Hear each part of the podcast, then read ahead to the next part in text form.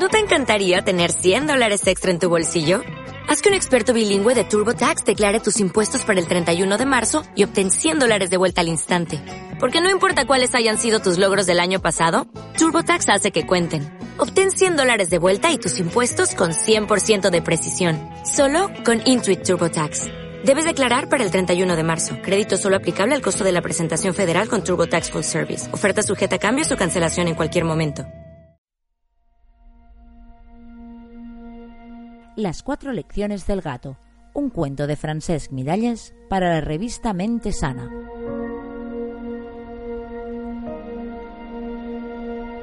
Javier vivía con el miedo en el cuerpo desde que había sufrido un infarto.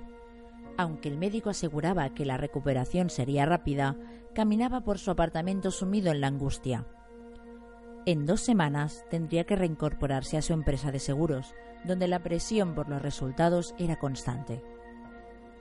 Pese a que estaba siguiendo el tratamiento a rajatabla, no las tenía todas consigo. Sabía que no sobreviviría a otro mano a mano con la muerte. El teléfono le sacó por unos instantes de sus preocupaciones. Era su hermana. Vivía en el mismo bloque. Era extraño no hablar con ella directamente. ¿Dónde estás? En Doha, ¿lo has olvidado? Tengo un congreso de tres días. Me prometiste que cuidarías de Michu. ¿Tienes mi llave? Sí, claro, lo haré, descuida. Tras colgar, bajó de mala gana al primer piso.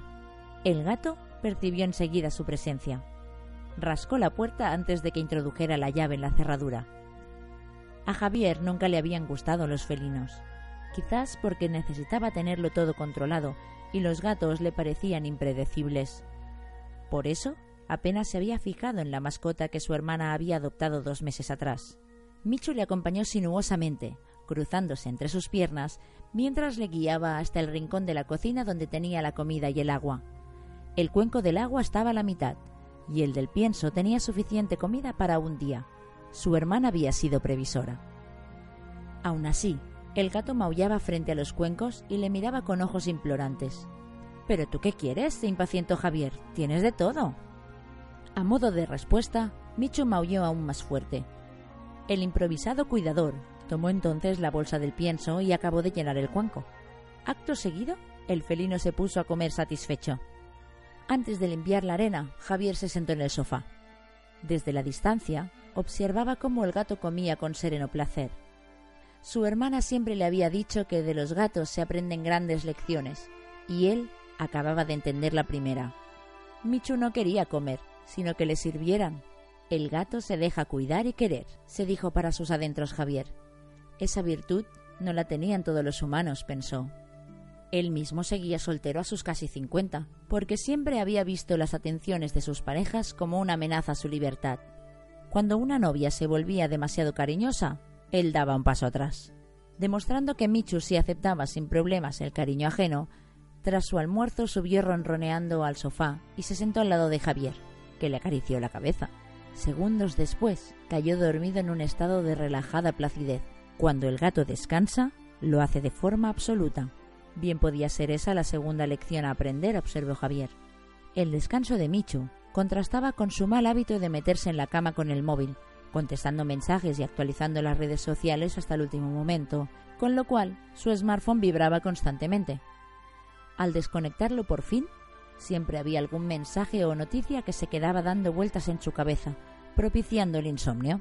De repente, de la ventana abierta de la cocina se oyó un zumbido, lo cual hizo que Micho levantara una de sus orejas en esa dirección.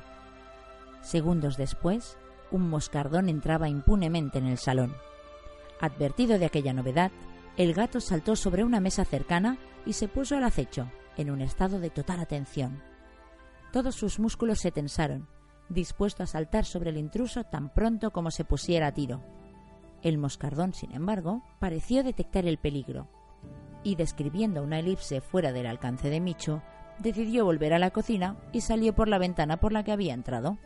El gato hace una sola cosa a la vez, y pone toda su atención en ella. Esa era la tercera lección, pensó Javier.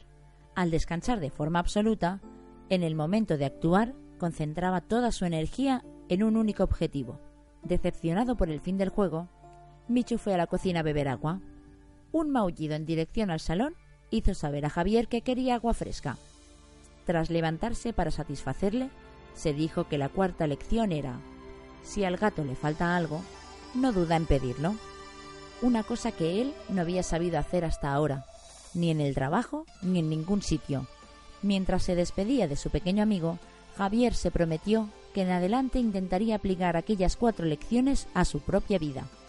Deja que cuiden de ti. Cuando descanses, que sea de forma absoluta. Haz una sola cosa a la vez con toda tu atención.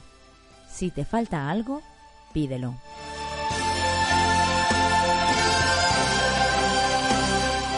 Lee más cuentos en la web www.cuerpomente.com.